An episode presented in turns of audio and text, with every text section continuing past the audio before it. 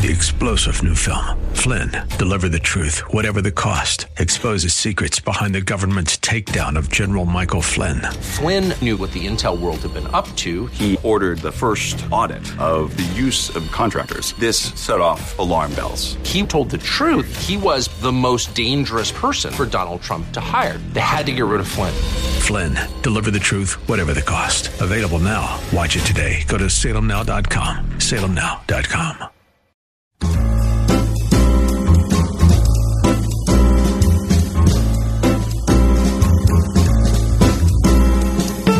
Welcome to another edition of The Ride Home on 101.5 Word FM. And now here are your hosts, John Hall and Kathy Emmons. Good afternoon. Greetings to you. Thanks for coming along. The post 4th of July show of The Ride Home. Kath, good to see you as well. Did you enjoy your holiday? Single, I believe, hottest day of my life. really? Now that says a lot. I mean, I got to be honest. Really? As we've talked about on the show, and we do so regularly, I don't have air conditioning in my house. Yeah. Neither do my friends, the Halls. No. Yesterday, we're about ready to eat dinner. Yeah. It was maybe 5.30, 6 o'clock. And uh, I looked at my thermostat in the dining room. Hmm. It was 92 degrees in my dining room. I'll be honest with you, it was a low point. Yeah. no, wait a second. I was at a pool party yesterday. Yeah. And no, we're sitting around the pool Okay. at one point, and so we had this conversation about air conditioning. People, people were incredulous, incredulous that we did not have air conditioning. They were, they Mm-hmm. Looked at We're- me like I was your family and my family. We're a bunch of freaks. There's, I mean, when people go by our neighborhood to walk their dogs, Yeah. we have a great neighborhood for dog walking. Everybody waves, says hi, what, Mm. because we're the only people outside in the whole neighborhood. Yeah, that's funny. Oh my gosh! Anyway, so you had a nice fourth. You were Oh. you were at a, like an exotic pool party. I was at a- because you had a good invitation yesterday. I sure did. My cousins had a, a pool. They've got a fabulous pool, and it- there was a lot of kids there, and just a, a really good time. A lot of good food, a lot of great conversation. Good for you. Excellent. Yeah. Until we went to go see the fireworks, and the fireworks. I mean, they still had the fireworks. But you were going downtown. No, we were going to go up to um, uh, Edgewood Country Club up in Churchill, which is very nice. They let you sit on the golf course. And I mean, it was just pouring, pouring, Oh, pouring. yeah. The thunder, the lightning. So I said, we're not going to go. You know, we're driving back from my cousin's house and we got home and my youngest was like, well, can I go? I'll just go. And I'm like, oh, okay, fine. He sat in the car and watched them through the windshield. Hmm. Great. It's fine. I sat on my sofa and watched them outside my front door. Oh, did yeah, you? I don't you just sat on the front porch I'm not sure where they were. They were, the but bang, there were a lot of nice ones. that I was able to see right Where from my you? fr- right from my sofa. So somewhere in the North Hills, they were setting off nice fireworks. Is there anything sadder than watching fireworks on TV? No, No. other than seeing someone's pictures of the Grand Canyon. Similarly, so you can't possibly capture either really one. It can't, just no. you just you can't do it. Now, so you went to a pool party, Mike. You said you had options I did. for the Fourth of July. I did. I was going to go to uh, my friend's office, which overlooks PNC uh, Park's first baseline. yeah. Oh, yeah. And my wife was like, "We are not driving downtown. Absolutely not. We are not driving downtown." Oh, all right. So I said, "All right, all right." So Yeah. we spent it at my uncle's house and Okay. swam in a very, very hot pool. Mm-hmm. It was hot. It was a hot pool. Why was it hot? He had his heater on the night before. wow, that is- was not needed yesterday. No. It it wasn't, was no, it was, so No, it was no. like jumping into a bathtub. Yeah. It wasn't even. It I mean, be it like was somewhat refreshing, but Isn't that right for algae? The the warm water be like a little green Yeah. cloud. I don't think you need to take I'm the just step to it algae. I mean, we weren't I swimming in like, like- algae Yeah, water. I feel like there are a few Like- steps between Mike's uncle's don't pool and algae. But it was nice. We uh, Apologies. My apologies to the Duffy family. I didn't mean to cast aspersions. I'm just saying. You know, warm water. It was nice. We, we you know we did the whole firework thing. Yeah. You're into this still, and I, I love shooting off fireworks. I don't Oh, think me too. I'll ever get sick of that. They're expensive though, aren't they? You know what they are, and Yeah. they're don't make them like they used to. Oh. Oh, listen to you. Yeah. They Here's don't. my at the ripe age of 31. Oh yeah, back when I was a boy in Seriously? 1997. Mm-hmm. Those brother- tanks aren't the same. My brother and I used to get in like bottle rocket wars. We'd shoot them off at each other. You ever hold them in your hand and go? Oh, yeah. How dangerous Oh, that that's is. a oh, yeah. horrible oh, idea. No, we used to do it all the time. Oh, yeah, yeah. yeah, How about you know, when of we we used to drive out? You, you would have to go to like Ohio or West Virginia to get fireworks. Yeah. Now you can buy them in Pennsylvania. They're With legal. eighteen percent sales tax, though, What? I didn't know that. It's terrible. Eighteen percent sales tax. something like that. That's the state legislature. I'm doing a good job. Hey, it's all. And by the way, I'm just changing the subject only because you, because you were at a pool party. You had options, and I had nothing. I had no invitations. No. none Sorry, at all. Kath. It's okay. I had my own party. What'd you end Alone up doing? again. I had we. I had my own party. I put my new grill together. Okay, I, I didn't. My husband did. Yeah. My husband put my new grill I'm sure together. you helped. He, I, I did help, but not a lot. And uh, but I did cook all the food on the grill. Yeah. And uh, we had some. We had a friend over. It was good. Well, you're vegetarian, so what did you have uh, as far as burgers and dogs? We had salmon burgers. Oh, okay, Oh, not yeah. We're not we're not veg we're pescatarians, which means that we eat the we eat the fish. We love the fish, and we're not vegetarians because we're trying to save the world. We're just vegetarians because my husband Well, I don't can't need the meat. explanation. I'm just saying. I'm just trying to say. I always want to say that because we were like, "Oh, great, she's no, that's that fine. guy. It She's going to start health thing. preaching about like the evils of like whatever." Do you have uh, a what would what would replace? Is it like a fish version of bacon? There's no version of anything that's like bacon. Exactly. Nothing. Yeah. Nothing could possibly replace bacon. not, no. Who are we kidding? What, Sorry, I was happened? choking all of a sudden. You have a lightning bug in your throat. Well, it's because today's National Graham Cracker Day. oh, graham crackers. Did you did you pull up all the Graham Cracker songs, Mike? yeah, yeah. okay, there aren't any about- of those. Well, no. you can play songs by Graham Nash. No, no. Listen, I want to tell you because this is interesting. There's there's that faith connection. Okay, I'm putting faith in air quotes because the graham cracker was invented in 1829 by Sylvester Graham, who was wait for it, a Presbyterian minister. Oh, and that we're claiming. we are claiming the graham cracker. that is right. Was it a tool for evangelism? No, it's even better than that. These crackers were designed as a health food because Reverend Graham believed these honey sweetened wafers. Are you ready? Hmm. Would suppress unhealthy carnal urges. A what? The graham cracker? That's why they're so popular. They give them to kids in kindergarten. what the heck is that all about? They're trying to suppress unhealthy carnal urges. Really? Seriously, that is why he invented graham crackers. huh? What is a graham cracker made out of? I don't know. It has honey in it because they're called honey grams, right? Oh yeah, Probably sure. all wheat. Yeah. Don't you? Mike can't. Oh, have Mike one. says that just because he's he is trying to he's trying to be gluten free. I always have to buy the gluten free graham, graham crackers because uh. Is there it's such a thing? Yeah. Oh yeah, they're really good too. Really? Um, now, now, Mike, you've never been tested. up, John. You've never been tested for gluten intolerance, have you, Mike? yes, I have actually. Oh, have you? Yeah. Have you been tested for Yeah. intolerance? General Because intolerance. clearly you'll just is that a separate there. test? Yeah. Okay, so you were determined to be gluten intolerant. Um, Uh-huh. There's no wiggle. Here's the problem: when someone says, you know, they uh, they- they're like almost like the real thing, or like they're really good, you know, they're not. Right. here, they're here not we go. I got the ingredients right here. Unbleached, enriched flour, Okay. wheat flour. Enriched. Okay. All flours are enriched. Yes. Um, reduced iron. Okay. Um, pron- I don't know how to pronounce it. thiamine or Yeah, thiamine. thiamine, I don't know how to- thiamine. yeah. What is that? Thiamine. Thiamine. Mon- Monotrate. yes, that thank wasn't you. in the original. Niacin. Niacin. Okay. Um, They're fortified with all this stuff.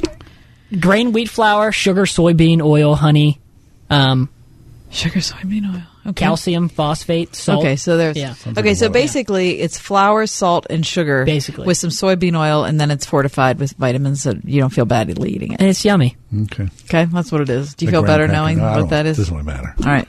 Anyways, National Graham Cracker Day. I love a graham cracker, and I wish I had one. I haven't had one for a long time. I haven't either, but I like them a lot. I like graham crackers like with a little smidge of butter.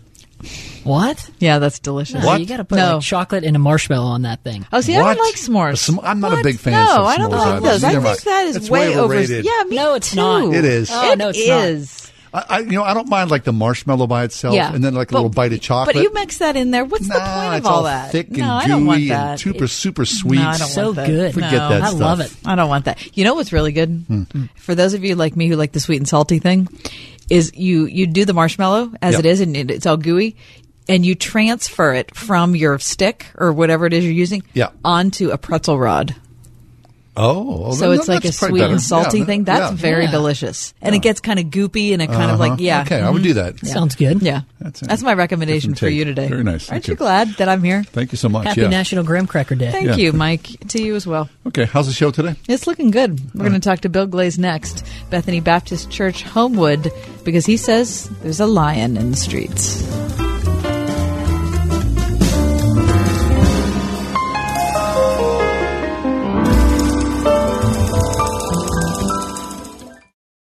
One hundred one point five WORD. Dr. Michael Youssef. Listen, I am convinced that if we ever get the chance to peek into Satan's strategy papers, we're going to find that on top of his list, he wants Christians to keep them busy, busy, not staying with the book, the only book that can keep them from sin.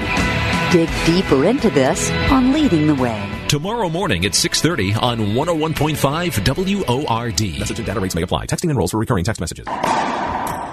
nice game. Man, you're really playing hard today. Yeah, shows what a great night's sleep will do. You know, since I started using Z Quiet for my snoring, there's no more waking up getting elbowed. And no more moving to the couch in the middle of the night. You know, for the first time in years, the snoring's gone. And my wife and I both wake up feeling great. It's amazing, so easy to use, and it worked the very first night. I'm Dan Webster, co-founder of Z Quiet. For years, I was off my game due to snoring. My wife Trina and I were desperate for a solution, and we found it with Z Quiet. There's nothing better than waking up feeling rested, happy, and best of all, in the same bed. So if you're ready to score extra points in the bedroom, get Z Quiet. Z Quiet fits both men and women, and right now you can try it risk free for a full 30 days for just $9.95. Just text SLEEP to 246810 or go to getzquiet.com. Text SLEEP to 246810 or go to getzquiet.com. Life doesn't stop on the weekends, and neither do you. So we understand that it can be hard to find the time to shop for a mattress.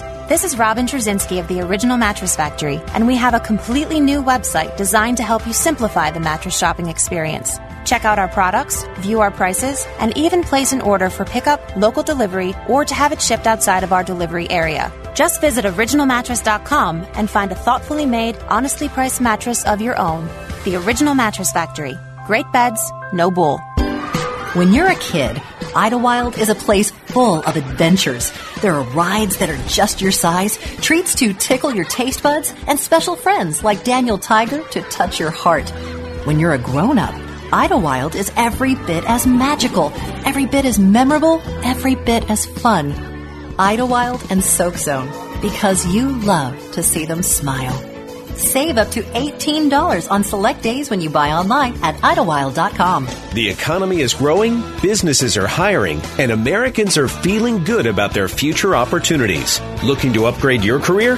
Word FM hosts an online virtual job fair 24 hours a day, 7 days a week, every day of the year. Keyword virtual at wordfm.com now to find our newest employment opportunities from the comfort of your computer or smartphone. Sponsored by Express Employment Professionals of Robinson Township. The virtual job fair at wordfm.com. There's a lion in the streets. Pastor Bill Glaze is with us from Bethany Baptist Church, Anchored in Jesus, which is Bill's show. Heard Monday through Friday at 7 p.m. here on 101.5 Word FM. Bill, happy 4th of July to you. How are you, sir? Oh, I'm doing good. Hey, I just have a question for you and Kathy. I want to know what your scriptural foundation is for not having an air conditioner. Oh, s- I'll gee, remember I, that, w- wish you would have given me a little Yeah. time because I could have come up with something good. Yeah, yeah. I'm telling you, I could have. It might have been heretical, but it might have been funny too. Um, yeah, we're just we're trying to. Um, you know what? We're trying to gain uh, jewels in our crown in the next life. hmm By suffering here more. Yeah, yeah. Yeah. I'm actually in our house we're trying to simulate hell. Seriously. Oh, Bill. You, you, you know that's that's a place that you're not going, right? No, I, I don't want to be there. I've, I've got a good taste of it here during the during the local heat wave.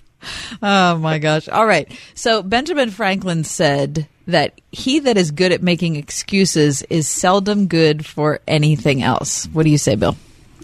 Well, I, I say he was right on point there, and Solomon kind of reinforced that whole concept in Proverbs chapter 26 and in verse 13 because he talked about a lion. He said that the slothful man saith there's a lion in the streets, And the reason that he he says that there's a line in the streets is because it becomes an excuse uh, for him not to do the things that he's supposed to do.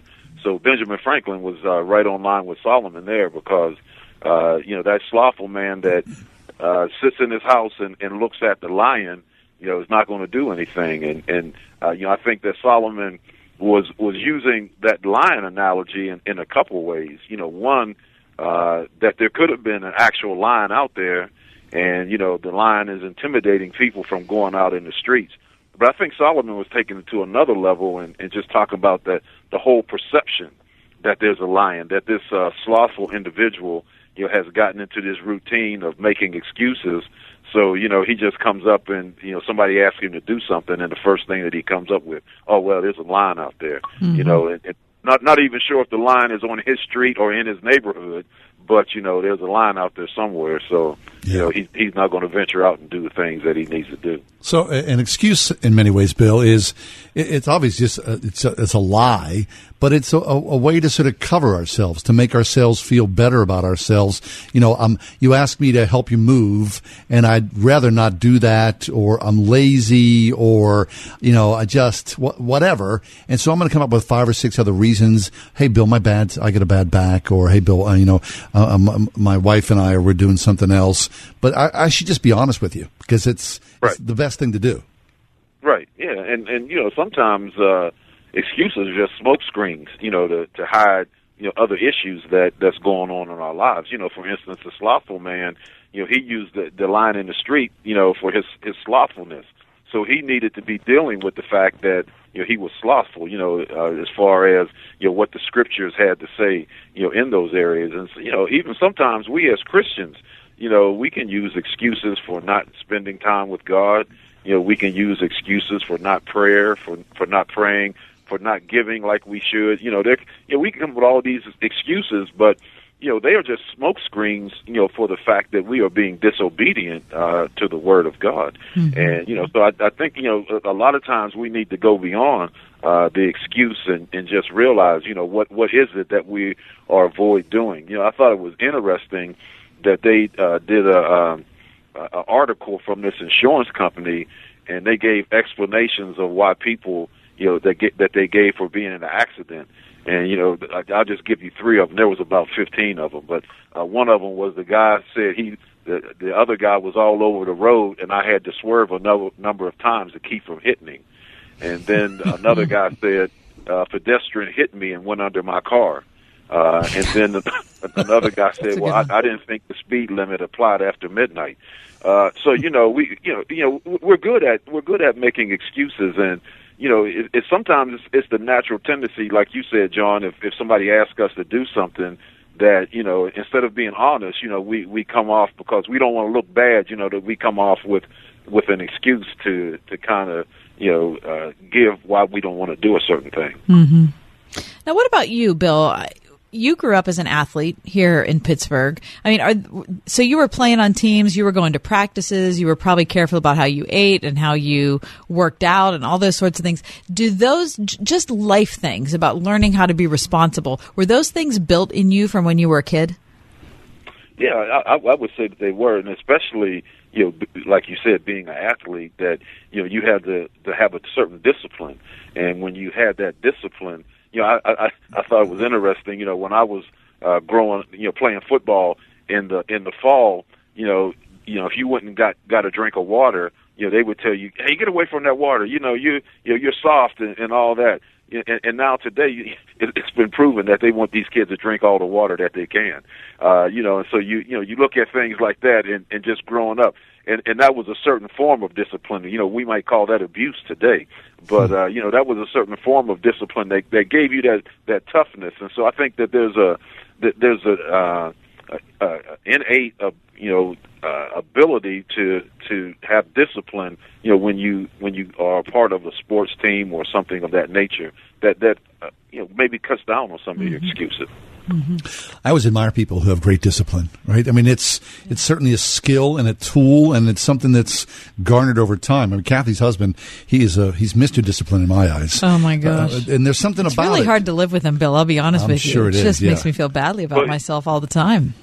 Well, well, he probably makes a few excuses for things too. He right? never makes an excuse for. He No, literally. he's a I, stand-up I, I guy. don't think I've ever heard him make an excuse for anything in the 25 years I've known him. I, mm-hmm. he never has. But he gets up early in the morning. He does the same exercise routine. He's when done he's, it. his, when he has the flu. Right. I mean, he does it. He's doing his yoga. He's doing his devotions. I mean, he's got yoga, devotions, workout, shower done before I, you know, figuring out what day it is. Well, you know, that's, that that he he ought to put that in a uh, a bottle and sell it. You Yeah, know, tell me about it. I'd be the first one to need it. Yeah, yeah. but but what is that, Bill? You know, I mean, we everybody knows if you're if you're a follower of Jesus Christ, you know that your prayer life is important and it's good for you. You know that your morning devotional devotionals, right, equally so. And after we, after it's all said and done, you've done your prayers, you've done your morning devotion or whatever. You kind of go, I felt good. I'm glad I had that. That was really helpful for me. You know, that gave me wisdom and strength and guidance. It, it showed me the you know the face of Christ in my life as I started my day. But we'll, we'll wiggle. We just kind of wiggle back and forth, and we'll to go through all these machinations just to avoid it. I don't understand why I do that. I don't. I don't get myself like that.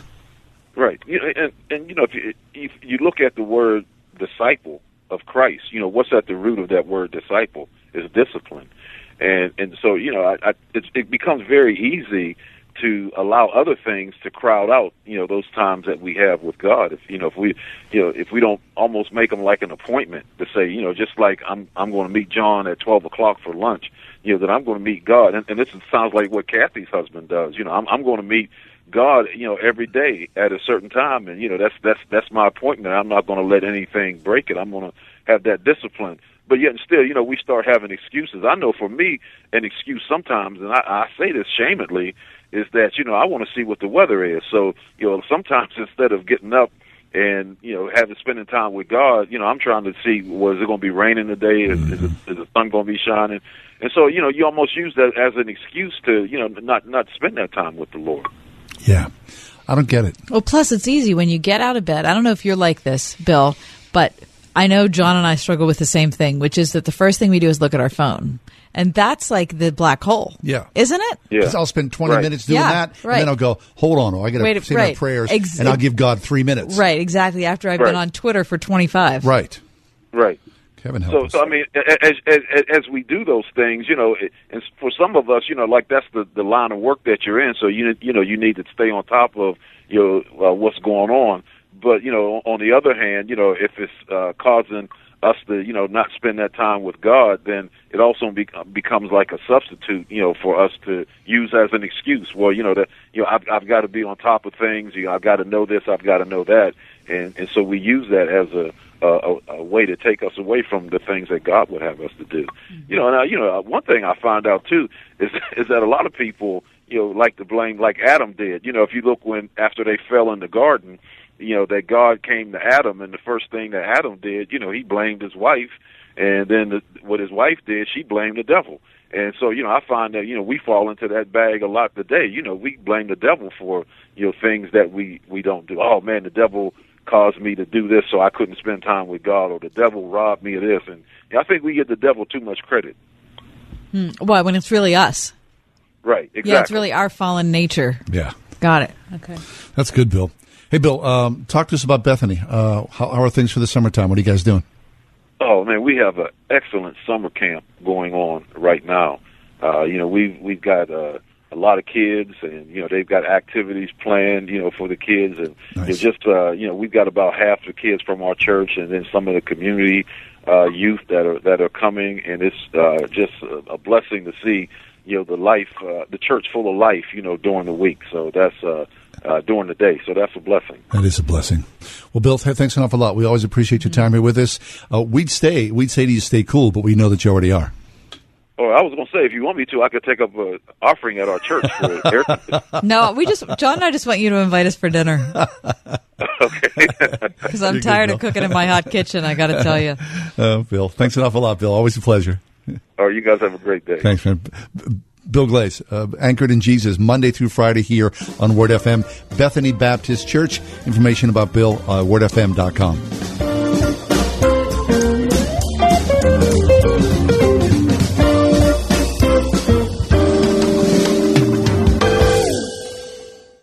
The following is a true story. My name is David Bryant. When I was 37, my wife and I decided to get term life insurance through SelectQuote. Just three years later, I was diagnosed with ALS, also known as Lou Gehrig's disease. Because of life insurance, the people I love most in this world will be protected no matter what happens to me. I know that the dreams I have for my family can still come true. Financial security, to stay in the home we became a family in, and for our children to be able to go to college. I reached out to SelectQuote because I wanted to share my story. If just one person purchases life insurance, I know I will have made a difference. SelectQuote can find a 37 year old male a $500,000 policy for under a dollar a day. If there are people you care about, you need life insurance. It may be the single most important financial decision of your life. Don't put off protecting your family. Get your free quote now. Call 800 705 3030. That's 800 705 3030. 800 705 3030 or go to selectquote.com. This is a paid endorsement. Get full details on the example policy at selectquote.com slash commercials. Not available in all states.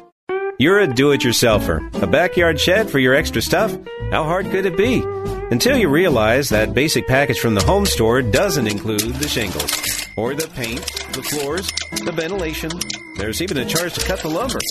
At Yoder's Backyard Structures, you get all that, plus on-site consultation. A structure built to last, delivered fully assembled and placed free, ready to use, with a 10-year warranty. So you can do it yourself, or do it with Yoder's. YodersBackyard.com.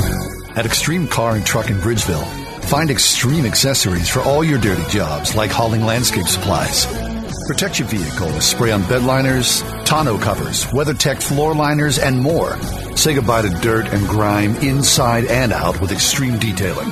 Plus, lift kits, electronics, and remote starters. Always a favorite. Extreme Car and Truck in Bridgeville. For the extreme in all of us.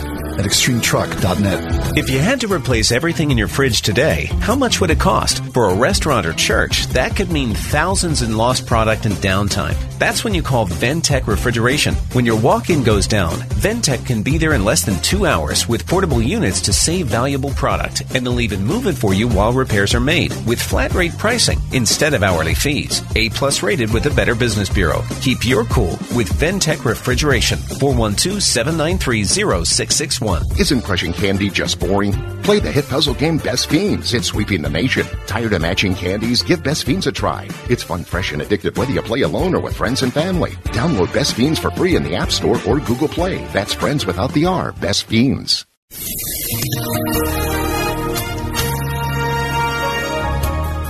Flash flood watch is in effect through this evening. We'll see a couple of showers and a heavier thunderstorm in the area tonight, low 66. Tomorrow, morning clouds and a stray shower will give way to sunshine, breezy and less humid, high 79. Clear and cooler tomorrow night, low 54. Then beautiful Saturday with plenty of sunshine, high 77 degrees. I'm AccuWeather meteorologist Danielle Niddle on 101.5 Word FM.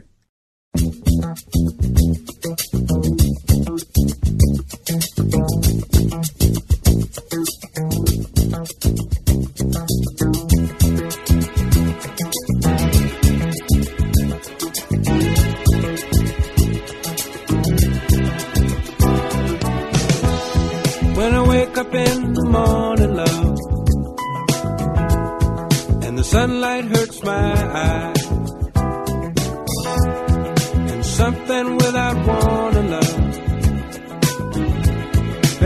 heavy on my mind. Then I look at you,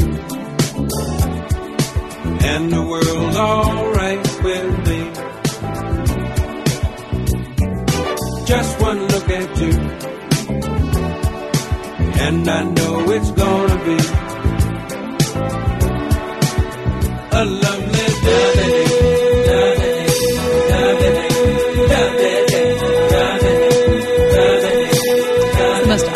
song in history. I love it so much. Some Bill Withers. Bill Withers yesterday turning 80 years old. Oh, that's hard to believe, isn't, Isn't it? it? I love Bill I, Withers. that I mean, one of my favorite Yeah. all-time songs. I think if I did a top 10, That'd be on it? I think that'd be in it.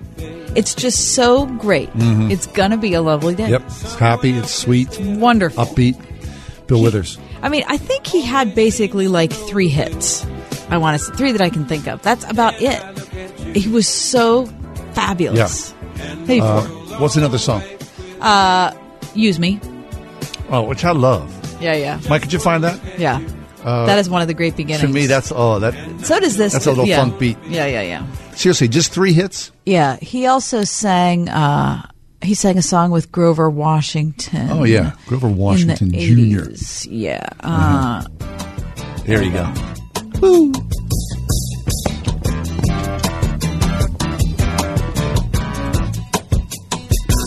my friends feel it's their appointed duty. And They keep trying to tell me That's got a happy sound too. now, Mike, you know Bill? Um, from movies. Okay, but not not from. You wouldn't know his name, but you know these songs. Yes, right? I do know these songs. I love that song. Oh, That's isn't a that a great great song? That's it. I mean, oh my gosh. What year? Any idea what year that would be? Uh, I don't know, Mike. Is you that, know that? early seventies or late? 1972. There you go. Wow, Mm. wow. Um, how about um, "Just the Two of Us"? Is the song he did with Grover Washington? Just the Oh, two of sure. us. That was a big hit. That was a huge hit. Yeah. that was a huge hit. I think that was his last hit. Hmm. I wanna say that was probably mid eighties. Mm-hmm. Probably. Yeah. Yeah. maybe even late eighties. Just the two of us. Yeah. You got that, Mike? Can you play? What do you got there? Just the two of it. Nineteen. Wow. Nineteen eighty. Mm. Wow, I was Really? off on that. I thought it was later than that. Nothing since. I don't think so. Oh, Oh, that's it. Yeah. Uh huh.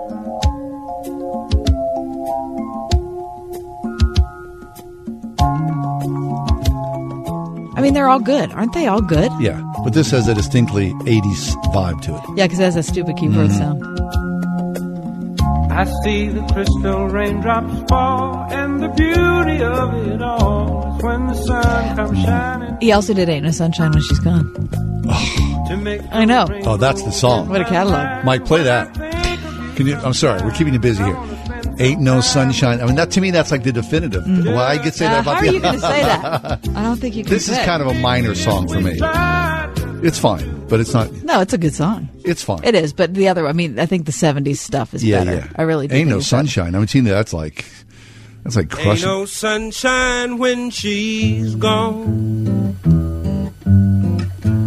It's not warm when she's away. Ain't no sunshine when she's gone. She's always gone too long. Anytime she goes away. Wonder this time where she's gone. Wonder if she's gone Sure to is. stay. And, and it could be much simpler. No, The arrangement's so. that's just in there. He's just that's just in him. Wow, Bill Withers, happy birthday. Yeah. 80 years. 80 years old. Hey, uh, we're going to take a break, come back. We're going to talk about uh, an epidemic loneliness. Stick around for that.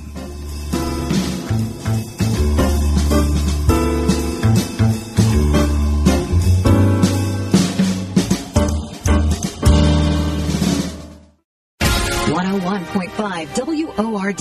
You may have heard that the Bible teaches that a woman's focus should be on her home. But what exactly does that mean? What does God expect from women? And for that matter, what expectations does God have for men at home and at work? Consider that as John MacArthur takes a biblical look at revolutionary living in a dark culture on Grace to You. Tomorrow morning at 7 on 101.5 WORD. Do you think you're getting a price hold, but really you're signing up for Windows? And if you don't cancel within three days, you're obligated to that contract. Energy Swing Windows Donnie Dara on the length some companies will go to get your business. What some salesmen from national companies are doing is they're getting homeowners to sign something that says they're going to hold your price for 30 days. But what they're really signing is a contract that says you only have three days to cancel. And they don't tell you that. It's a trick. And people are really getting ripped off by this. We don't pressure people at Energy Swing. There's not fine print at all. What you see is what you get. That's why we won the Better Business Bureau Torch Award three years in a row. That's why we just in, in Western Pennsylvania won the best of the best on our website. There's actually a video that shows why we were voted as that. When you do the right things right, you're recognized for that. Energy Swing, best of the best. Right now, Word FM listeners get an exclusive 5% off over and above any current offers on windows and doors. Visit EnergySwingWindows.com. Marley Financial has done it again. These guys are just fantastic. This is Kathy Emmons. Many of you know or have worked with our friend Todd Marley at Marley Financial, and you know they were the first and still the best option for individual health insurance, providing both traditional and non-Obamacare plans. But now, they're also offering the best group health plans in the nation, with typical savings of up to 40%. Small, medium, and even large groups, Marley's got you covered, giving you and your employees access to national networks where you can go to any hospital, Highmark, UPMC, Mayo Clinic, or even Johns Hopkins. Marley gives you the power to choose what's best for you and your employees, whether they're W-2 or 1099 subcontractors, without the usual headaches of things like minimum participation or employer contributions. Call Marley Financial now, 724-884-1496. That's 724-884-1496 and find out what it's like to work with the most innovative agency in Pennsylvania. 724-884-1496 at marleyfg.com. It's a struggle doing life alone, so why not join us at Impact Christian Church? Impact is a group of imperfect people seeking to let God love us and love others through us. Your kids will love our high energy ministries geared to their needs. Our upbeat, positive services and practical teaching will encourage and help you, and you'll find true significance as you join us in striving to make a difference in the lives of others. For more information, visit us at impactpittsburgh.com. If you're not in the club, you're missing out. Word FM Discount Shopping Club members get up to half off great deals every day, right from your computer or smartphone. Like today, from local farmers to local leaders, Fellowship Foods delivers local sustainable groceries right to your doorstep. Now get $100 worth of fresh veggies, fruits, meat, eggs, coffee, cheese, and more from 75 local area farms for just 50 bucks. It doesn't get fresher than Fellowship Foods. Log on now to wordfm.com. Keyword shopping.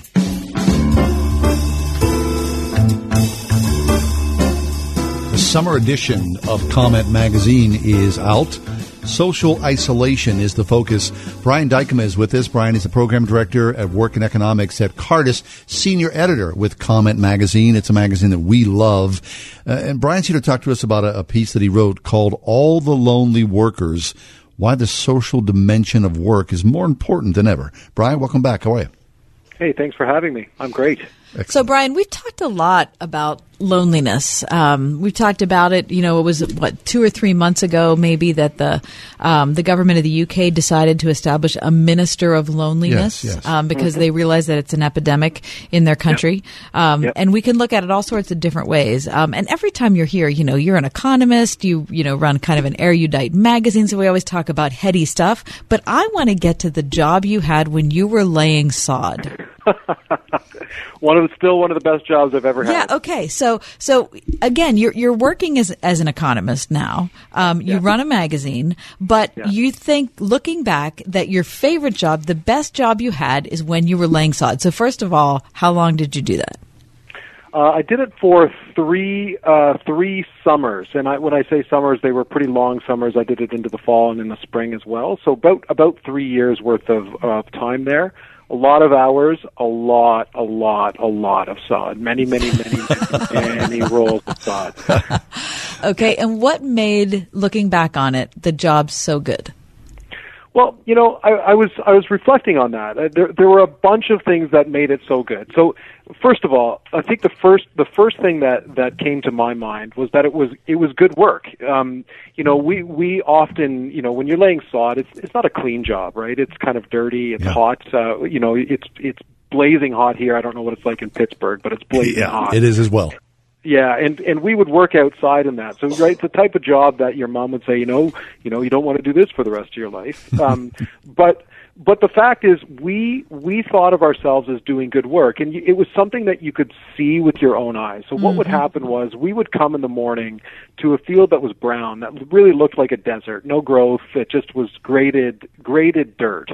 And by the end of the day, we would leave a sort of lush green plush carpet. Uh, and something, there's something very, very satisfying about about um, uh, you know bringing life to something that where there was no life. And so we we actually kind of had a joke. We called ourselves reverse locusts. Um, uh, you know, like you know, cool. locusts. They're sort of the biblical plague. We thought of our our work as a sort of reversal of that plague. And and you know, I don't know if anyone's reading Isaiah 35 tonight. If they're going through devotions, look through that and sort of that's kind of what we thought or not thought. We actually, you know, a bunch of us were, were a bunch of Christian guys, uh, young guys from school working together, and that's how we saw our job. So there was really, really good work. Uh, that was the sort of primary uh, element to it. Yeah. What about the wits who would scream green side up? Oh, don't even get me started. this, this is the, this is the type. I'm not a violent man. I'm not prone to violence, but those were times when it's 35 degrees outside and somebody yells from their air-conditioned Lexus green side up. That's when you. That's when you can feel the darkness come over you. Mm-hmm. That's just wrong. That's it really right. is. It's, it's the devil on your one shoulder taking exactly over, right. right? That's exactly right. Okay, Brian, you wrote in your article, quote, when we were done, we could look back and imagine that the land we'd worked would be glad and rejoice to have been covered with living grass, even, and sometimes especially, if it was an industrial park that appeared so much like a desert otherwise.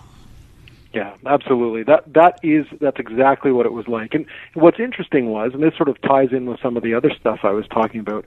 Many of the places we were working were industrial. They were they're actually quite lonely places. I don't know. We we tend to in our city planning these days separate work from life. Um, you'll you'll often see uh, industrial parks, right, where many people will go. They'll drive in and they'll work, but there's not much life there. It's it's you go in, you get the job done, you get the heck out, and there's not a lot of sort of life culture going around there that would be other than that that type of work. So in many ways they were sort of desolate, lonely places, and we we thought of our work as bringing a, a little bit of life, a little bit of color, and a little bit of you know sort of nature back to back to these spots. And, So you know, I know this- a lot of people give grass a hard time, but it's, it's better than concrete.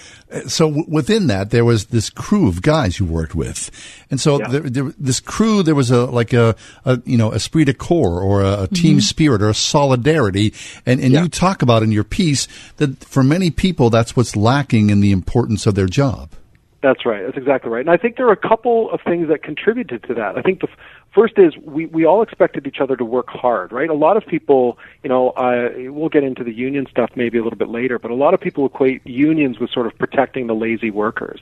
But in our in our case, our, our sort of union, our solidarity amongst uh, our group came from the fact that we all worked our butts off, and we all expected everyone to work their butts off and and that I think was you know so I think hard good work is important, but hard work is important. The fact that your work matters enough for you to give it a good effort, I think that's another huge part. We were well paid. Uh, our boss uh, paid us well. We were treated well. These are important things. And I think what's interesting about this, and what I think contributed to our understanding that we were not just workers being used as tools, but we were actually part of a broader community was the fact that our our boss was was quite open with his business model. We knew we knew what he was making. He was making a lot of money. We were making good money. Um, but we had a sort of sense that this was a sort of communal effort, and and our bosses, the way he worked with us and the way he worked with his community, it felt like we were actually building a community together rather than just building up a, a person's ego. And I think that was a real uh, contributor to that that sense of solidarity as well. Now, you weren't unionized, but you still had this degree of solidarity. Now, how did how was that created? Yeah, I think I think it comes from uh, a variety of things. One is that there was a um, there was not a lot of distance, quite frankly, between the worker and the boss. It, there was a real sense in which, um, you know, in many cases, the boss would be uh, working with us, uh, putting putting the grass down and so on.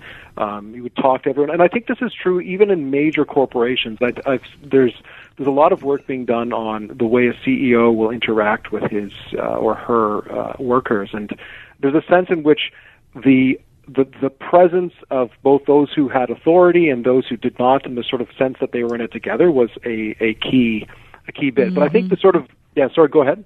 Well, I was just thinking about about that that solidarity also that you talk about in recognizing that your owner was working as hard as you were. That there was like a shoulder to shoulder element there. Yeah, absolutely. And it was it was essentially it was this this uh, you, you sort of mentioned the esprit de corps. It was we were all pulling hard in the same direction, and and there's just that's almost an intangible uh, thing. Um, but it but it it was very much clear, and I think the way that sort of came about is we would have a tradition of um, you know we'd work hard and then we'd break and then we'd work hard, but we really got a sense that our boss um, valued us as human beings. They would, you know, we talked about life. We talk about spiritual questions. We would talk about, you know, politics. We talk about the whole thing. And in a sense, um, the embodiment, what what they were doing there, what we were all doing was embodying something that the Christian social tradition has said for a long time, and that which is that the source of the dignity of work is not just the work that it's good, although that's important, but that the source of the dignity is to be found in the person who's doing the work, so mm-hmm. that you, you all of a sudden then have a chance to realize that even if you're waiting tables or cleaning toilets or in this case doing the dirty work of laying grass on a dump, which is why you know we did that at one point, there it, it was it was human. And and I think that was there was a recognition that we were human, that we were made in the image of God, and we were worthy of, of respect. Um, that I think is at the uh, at the heart of it. Nice. Brian Dijkema is with us. Brian is the senior editor of Comment Magazine. The summer edition of Comment is out. It's a magazine we absolutely love. We'll post information about Comment Magazine on our Facebook page. So, Brian, um, in your piece, "All the Lonely Workers: Why the Social Dimensions of Work is More Important Than Ever," you bring up the idea of unions. And and and now I don't know about you. You're in Canada, and here in the United States, I would say for the last couple of decades or, or so uh, unions have gotten themselves a, a, black eye for, for various numbers of reasons. And, uh, you know, I belonged at one point in my life to three different unions. And so I, I wonder about that, about how the unions and the esprit de corps and social is- isolation and the nature and quality of doing good work, how does that all intertwine? Yeah, I mean the the union issue is a huge one in the states, and there there's just actually a decision uh, last week, the uh, Janus versus AFSCME, Right. the uh, um, which was a major decision, and in some sense it's going to continue a trend which is which has been going on for a long time, and which I've done a lot of sort of in my non-comment side of my job, done a lot of working and thinking on, and that's that there's been a decline in unions. Um, and there's a variety of reasons for that. One of which I think is connected. We, we do not have the same sense of uh, of community, uh, and I think many of us these days think of our workplaces individually. I, one of the lines I said was, um, you know, we think of it more in terms of uh, individual contracts and less as a as a sort of pilgrimage together.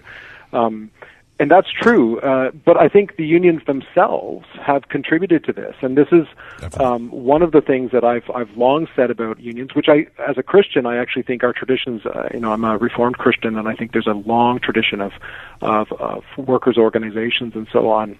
Um, but I think in in the United States and in Canada, quite frankly, the union movement has moved itself in a transactional uh, way. So, in in some sense, it has adopted the language of um, of the, the very business that it's supposed to be working uh, to, to maintain justice in, and they've just sort of done it in a transactional way. When really solidarity comes from um, the very things that we've just talked about: good work, the hard work, and, and not just saying we're going to get an extra an extra buck this time, right? And there's there's been a real sense that they've relied on on government privileges uh, and invested in that. You, you can see that they've invested heavily, millions and millions and millions of dollars into politics, and fewer dollars into into frontline working. And so, I think um, you know the the uh, sort of thing that I'm reading through, even that this Janus decision, is that.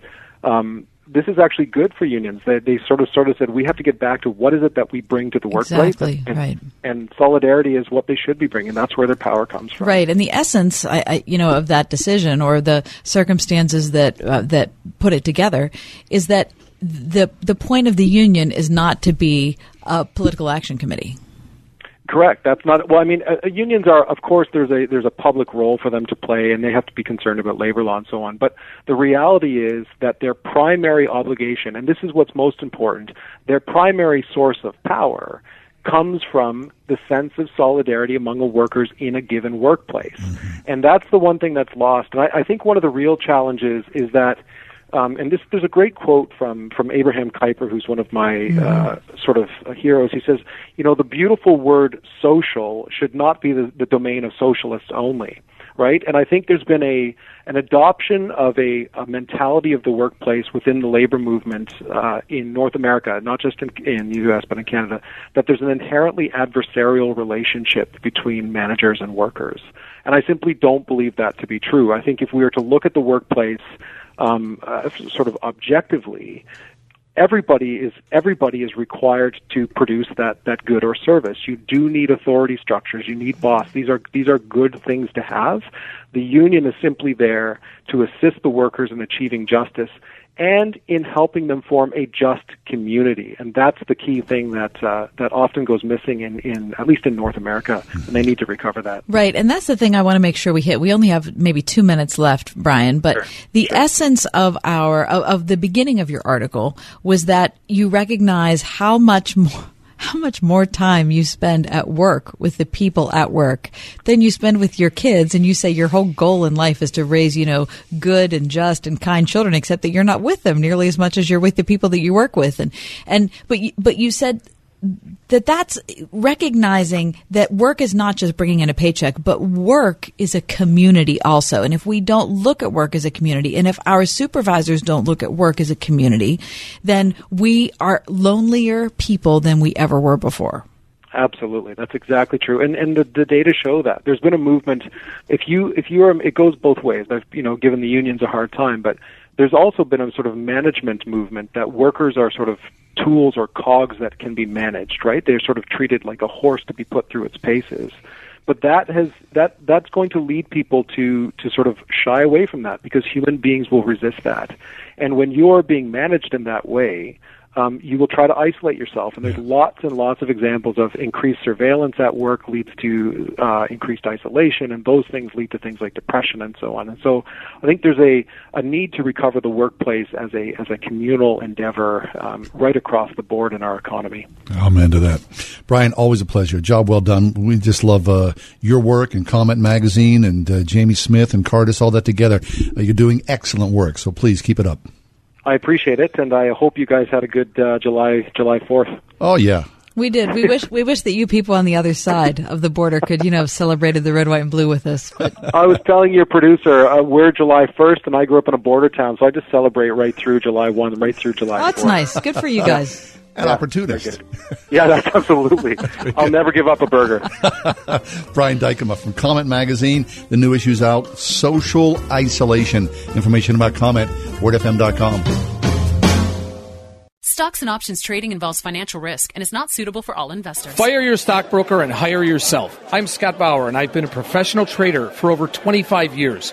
I've traded for Goldman Sachs and was the first Amazon market maker at the Chicago Board Options Exchange. I'm also the CEO here at Prosper Trading Academy, the leading educational firm teaching people how to trade the markets. For a limited time, I'm giving away one of my favorite secret trading techniques used by thousands of our students every day to help build their financial future. To learn this technique right now, call my 24 7 voicemail and just leave your email address. I'll email you my free trading technique right away. Just call 1 800 228 2155. This is the very information my students use every day to invest in their financial future. Again, Call 1 800 228 2155 in the next 30 minutes and leave your email address on my voicemail. That's 1 800 228 2155. Call 1 800 228 2155. The human race is lost in the darkness of sin, but God in His grace sent His Son into this world to give the light of salvation from sin. Yet so dark is the unbelief of man that he refuses to come to Jesus.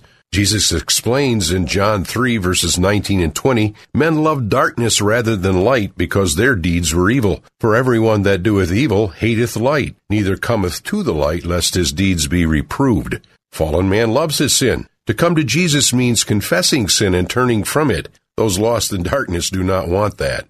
How then is salvation possible? From a human point of view, no man can be saved. But God is gracious and powerful, and no man can resist him when he shines his light in a person's heart. I'm Pastor Bill Bruinsma of the Pittsburgh Protestant Reformed Church in Forest Hills. Join us for worship. Call 412-727-6778 or check out prcpittsburgh.org. Preaching the kingdom of God and teaching those things that concern the Lord Jesus Christ. Space. The final frontier. Husband's Log 2018. Following the free delivery and placement of a new shed from Yoder's Backyard Structures, our family now has space to think, to breathe, to live. In the garage, the attic, even the basement. Arrival was successful and came fully assembled, cleverly designed to blend with existing structures. Buy a new shed from Yoder's and experience space. The final frontier. Available now from yodersbackyard.com.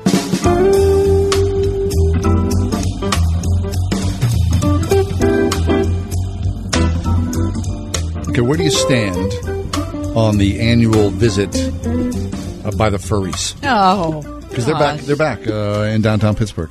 have you ever seen them? creeps me Have out. you been downtown? It creeps me out. Have you have you intersected Not on purpose, but yes, I you know just accidentally say, "Oh wow, look look what's going on." I was at the uh, the Vista. Is it called the Vista? No, it's not the Vista anymore. Okay, well, I was at that hotel on Yeah. Liberty Avenue, Mhm. right, right, right, right at the lip of the Strip District, Right. And I think that's where they all stay. Could be. I I was on. Does it freak you out? Yeah, it does, Mike. It makes me uncomfortable. After watching the documentary, yes. There's a documentary. Yes. Well, It's a I- furry documentary. see, I don't wanna know a whole YouTube. lot. I've- What's I've- the, please give me the title of that. Furs. I don't even want. no, uh, look, who doesn't like the pirate parrot? Everybody likes the pirate parrot So then, because the person inside the pirate parrot recognizes that this is a job they have, not a life calling. right, Mm. and not an alternate personality Yeah, or a get lifestyle. that. I really don't. What's what's it? What's that all about? I don't.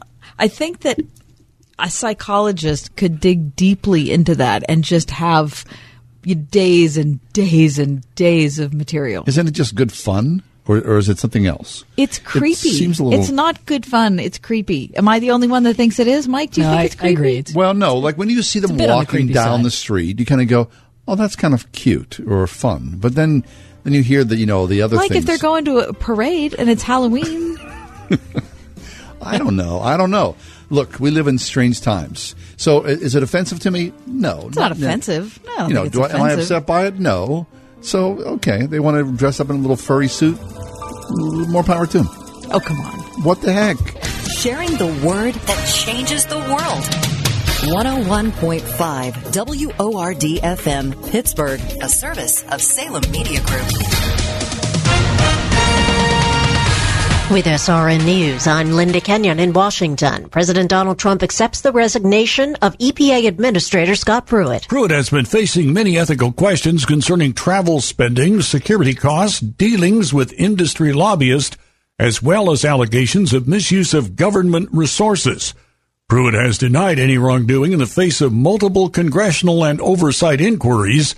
Despite these difficulties, Pruitt has received praise from President Trump for his efforts to reduce regulations that the president says hurt business growth. That's correspondent Dennis Crowley. Health and Human Services Secretary Alex Azar says the government will meet court deadlines to reunite migrant children separated from their parents.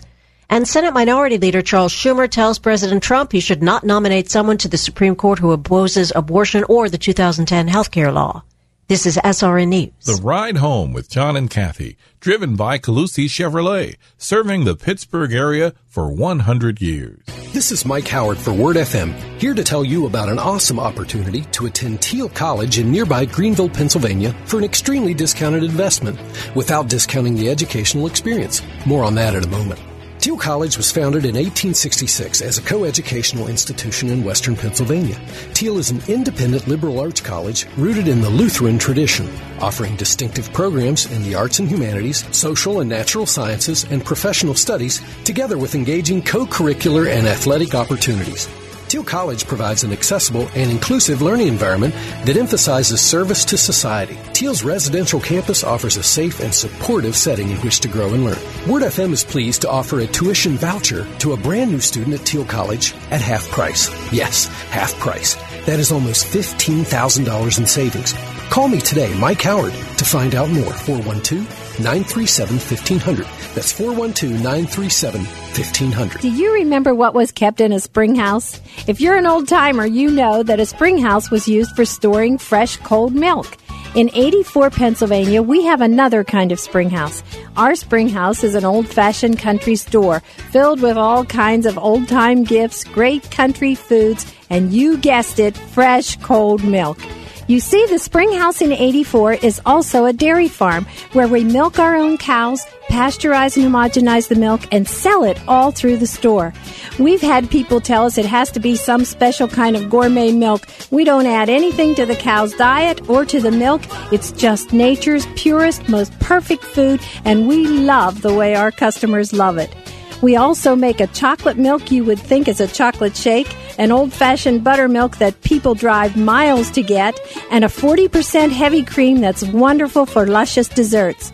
Our 2% and our skim are the greatest sellers. Come and try some Springhouse milk at the Springhouse in 84. The following is a true story. My name is David Bryant. When I was 37, my wife and I decided to get term life insurance through SelectQuote. Just three years later, I was diagnosed with ALS, also known as Lou Gehrig's disease. Because of life insurance, the people I love most in this world will be protected no matter what happens to me. I know that the dreams I have for my family can still come true. Financial security, to stay in the home we became a family in, and for our children to be able to go to college. I reached out to SelectQuote because I wanted to share my story. If just one person purchases life insurance, I know I will have made a difference. SelectQuote can find a 37 year old male a $500,000 policy for under a dollar a day. If there are people you care about, you need life insurance. It may be the single most important financial decision of your life. Don't put off protecting your family. Get your free quote now. Call 800 671 7070. That's 800 671 7070. 800 671 7070 or go to selectquote.com. This is a paid endorsement. Get full details on the example policy at selectquote.com slash commercials. Not available in all states.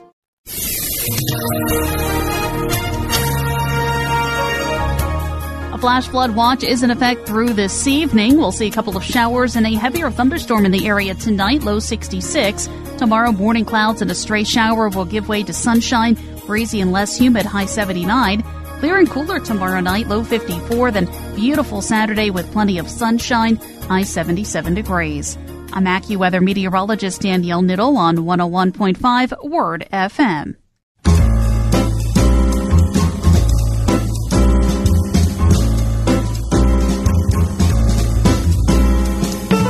Welcome to another edition of The Ride Home on 101.5 Word FM. And now here are your hosts, John Hall and Kathy Emmons. Well, see, there's good news. You just heard the weather forecast. We're going to cool down considerably. Listen, last night around seven o'clock, seven thirty. Yeah. When the storms were kind of brewing, but they had Mhm. not hit. Weren't they beautiful? I live in the North Hills, and uh, we were apparently the epicenter of the uh, a lot of the storm activity last night.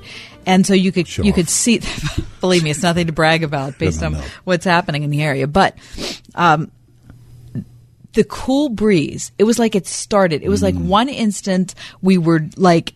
98 degrees and like barely able to breathe and then there was a cool breeze Mhm. it changes the whole thing Yeah. it changes Your everything attitude, your Oh. outlook, it all was, that. it was absolutely fabulous Mhm. One minute you're like sweltering and you're you know contemplating you know death and destruction. Next minute you're like, oh well, hi hi hi. I mean, all of a sudden, I'm happy. Let's have a Oh, party. Let's have more people over. Yeah, let's have some chips. For cry- yeah. Oh, it's all of a sudden it got cool. That's a reason to have some chips.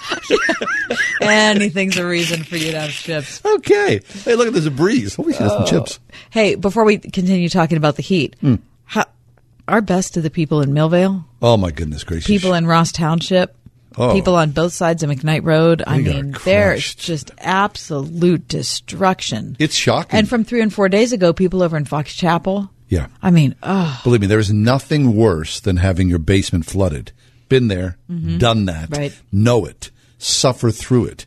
It's horrific. it is. It is so hard to know what to do first. Yeah. It really is. So our best to everybody who's Without a doubt. who's you know getting water out of their basement, trying to figure out what to do about the mud, and then trying to figure out when garbage pickup is. You can ditch all the stuff that Oh, got soaked. Garbage pickups like for the next several weeks. Exactly. Okay, so uh, back to the heat wave. Yeah. Um, I was thinking of the heat wave when I saw an article today on sleep divorce. Did you see this? I did. I, I have to admit, I did. Mm-hmm. Yeah. So essentially, sleep divorce is couples, right, cohabitating, husband and wife, and uh, apparently from this article we're reading what uh, study finds is the uh, research studies first in a poll of 2000 american adults commissioned by the betting company slumber cloud nearly half of those commissioned by the respondents said they would rather sleep alone than sleep in the same bed as their romantic partner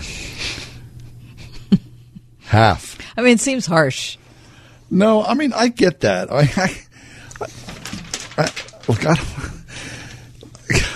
I love my wife. hmm I And know you do. I, I love her too. and okay, so in our guest room, you know, there's this this is beautiful. Oh no, bed. this is going to be a good story, Mike. I hope you're paying attention. now in our guest room, there's this beautiful bed, and it has the ability to be nice and cool Why does it have the ability to be nice and cool? because there's an air conditioner. Whoa! Wait a minute. Hold the phone. Mm-hmm. Your unair conditioned house, Mm-hmm. okay, as is my unair conditioned house. Your guest room is air conditioned? Yes. so it it sings to me. Oh, it sings to me. It calls you. It's like a siren. It from is. the- No, it's not like that, Mike. No, that's a different song totally. No, that's not it at all. No, picture, no. picture, you know, it's 11 o'clock at night and outside it's, you know, some it's 85. pit of and it's volcanic 11, right. flow. And you're thinking, well, I think I'll just bed down. Mhm. I think I'll just crawl Yeah. into bed with my love Mhm. and my love and I will slumber off. Well, we'll cuddle up. Yeah. Oh. then you get in bed, and in, in about six or seven minutes, you're lying in your own pool Uh-huh. of sweat. Yes. And then I think that room over there has its own air conditioning. now my wife, Wait, no, you, you are you saying this in the hypothetical? in my head, I'm saying it. Okay. You know, I said this to myself multiple times over the last You know, actually several did? weeks in my head. Oh, okay. Now, my wife, she will not. She will not acquiesce to air conditioning in any way, shape, or form. Mm, okay. I said I've had this conversation. We should just let's get an air conditioner and just put that. Why? Why can't? Can we do this? Mhm. No, I, I don't like being cold. I, that's too cold for me. So she would prefer to have you know the f- eternal flames of Hades embroil us from eleven o'clock uh, p.m. Hey, until seven p.m. or seven a.m. Mm-hmm. But meanwhile, if if I wanted to, I could just leave the wedding bed Mhm. and float across the hallway. And apparently, uh, by seeing this article, I felt pretty good because I'm not alone. Right. Fifty percent of two thousand respondents said yes, they would uh, feel fine about sleeping alone. Mm-hmm. Now, it, I feel like you know guilty, or that's like you know cheating somehow, or I'm less than a uh, an admirable husband. Oh. You know that Mhm. I've you know Mhm. all those things Right. befall me. Sure. I'm a poor poor Mhm. husband. Yeah. Well, you know, I had to sleep on the sofa for a year. Now that's why uh, Mhm. we can have this conversation. Yeah, I had to sleep on the sofa for a year only because I had I have chronic vertigo and I couldn't lay down flat. And the and trying to figure out how to sleep in a bed with enough pillows to keep you That's horrible. inclined is just atrocious and it hurt my back and it hurt my hips and Mm-hmm. anyway the only thing i could figure out to do was to sleep on the sofa which had like an arm you know i kind of slept on the arm of the Yeah, sofa yeah. anyway while we saved up for a bed that was adjustable i i did i had to do that for a whole year Mm-hmm. so not only was i not sleeping in the same bed as my husband we weren't sleeping on the same floor it was all different floor Yeah. Now, do your kids? Because I, I, I have slept in this other room, you know, and Mhm. in the morning when my kids wake up and they would see me in there, Mhm. I would have like this, like I would horrible, like horrible shame. what like you and mom are fighting Yes, like there's something wrong deeply. There's a deep fissure with the marriage Mhm. that we're in separate rooms Yeah. now. Now, you know what? I think back to this. My grandparents, they slept in separate rooms. yep so did mine Did they? yes all four of them All four of them. Mhm. Okay, so this is a there's historical precedent here. then. Sure. So did Bert and Ernie. Well, they slept in sep- separate beds, actually. In the same room. I'm in the not going room. there with Yeah. And Ernie. Okay, we'll just keep. I Bert and appreciate Ernie. you bringing that up, though, yeah, Mike. Mike. Sorry. uh, I'm thanks glad you're here. thanks for that Sesame Street. Uh, oh, and wait, oh, wait, a little sidebar. We saw the Mister Rogers film over the weekend. Loved it. Did you? Everyone in America needs to see this film twice. please, please go see this film. I don't care if you like documentaries or not, and take great pride in you're a Pittsburgher. Mm. Everybody needs to see this film. Anyway, back to the bed, or lack thereof. All those respondents were onto something. Look, if your grandparents, all four of them slept in separate beds, Yes. my grandparents slept in separate beds, whether it's snoring or space Mhm. or comfort or whatever. I mean, why does it always have to Okay, be? but I think that my husband and I have alighted on the perfect solution. no, no. Well, I don't know what your husband's doing. Okay, and so I love this is that what's guy. this is what's happening. So we we finally saved up enough money so that I could get this adjustable bed. Okay, so that I can sleep on an it's one of these ones where the head lifts up and the feet lift up. It's like a you know. hospital bed. right? Um, minus the minus the allure of the hospital. Exactly. Um, it's perfect for somebody who has chronic vertigo. It's the Mhm. most perfect thing. Anyway, so we finally saved. I, I've had it for maybe a month and a half. And sleeping how? Well, Loving my life. yeah. That's how awesome. You do look rested. It is so much better than the sofa. I can't even You tell think? you. I cannot even tell you. Anyway, but here's the thing. It's very expensive. Okay. And The bed itself. The bed itself. Yeah. And you, uh, if you buy a queen size version of it, then the hus- both partners have to be at the same height. What? Now, why is that? So, that right, defeats the whole right. purpose. And here's the thing: there's no possible way that most humans would want to sleep the way I have to sleep. No. Right? I don't want to sleep the way I have to sleep. Unless right? you've got So- a broken pelvis exactly, or something like So that. forget it. Anyway, so what they do is they sell two twins that you put next to each other. Okay, and that becomes a, a king because that's the the width of a king. I It's two sure, twins, right? My husband wouldn't buy the other half. Because he's a man He wouldn't do it. who likes a budget. He said He's frugal. No, there's no, he said, "Hon, I'm so happy to buy this part of the bed for you, but I don't need that." Mhm. So, okay. So I said, "But like just let's just buy it. Like if we're buying one, let's just buy two. We'll pay it off Yeah, in six months." No, no, no. No, no. I don't I, he says I don't need that. Okay. So, let me just say, when the the day came for the bed installation to happen, Mhm. Okay, here they come. the guys are there moving my beautiful big bed in. Okay, Mm. They yelled down to me, ma'am? I said, yes. He says, there's another bed up here. And I said, well, I know. If, if you would just put my new bed, my beautiful, new, expensive, beautiful bed mm. next to the other twin bed, then just push them together. There's this silence. And the guy says, ma'am, this ain't going to look good. okay, so picture my beautiful bed. It's about four inches taller and about eight inches longer than his bed. Nice. So that's what we have in our bedroom. I have this Mhm. huge bed for myself, and he has this tiny regular bed that we're calling the toddler bed. But the good news is you're kind of sleeping together. We are sleeping together for the first time in a year. All right. But he's in the toddler bed. That's all right. Yeah. Sometimes I lean down and just pat him and say hi. Good job. Thanks for that.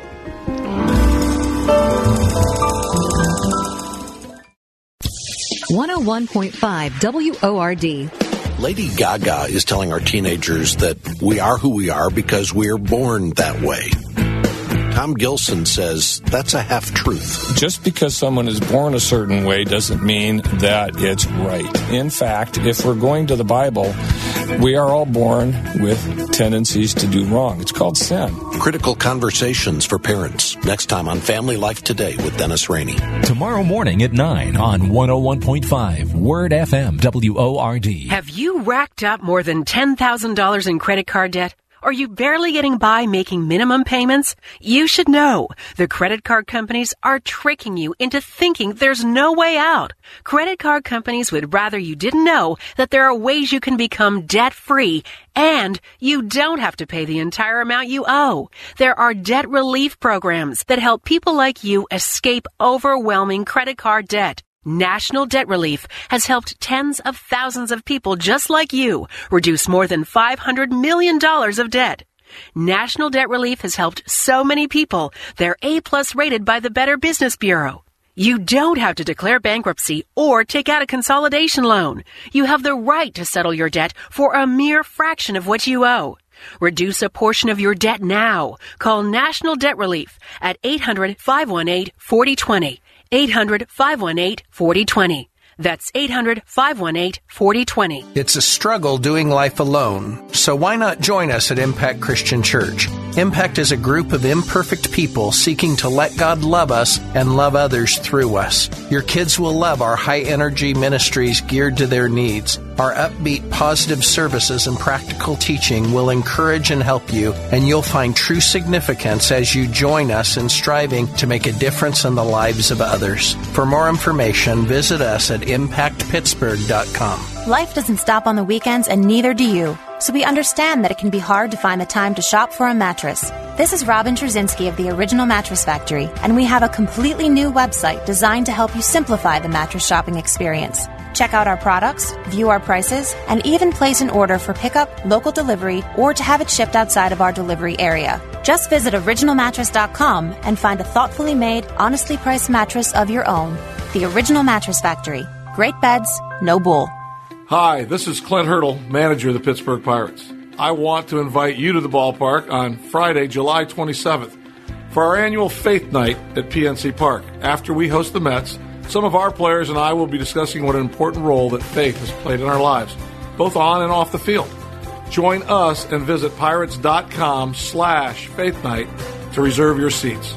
We're looking forward to seeing you at the ballpark. More details at wordfm.com slash pirates. When you come to Kennywood, you're part of the family. So make yourself at home. Help yourself to some tasty treats. Then climb aboard with the number one blue engine and steam into our newest attraction, Thomastown. Visit Thomas and friends at their new Kennywood home, coming soon. Kennywood, a Pittsburgh tradition for 120 years. Welcome to the family. Now save up to $20 on select days at kennywood.com.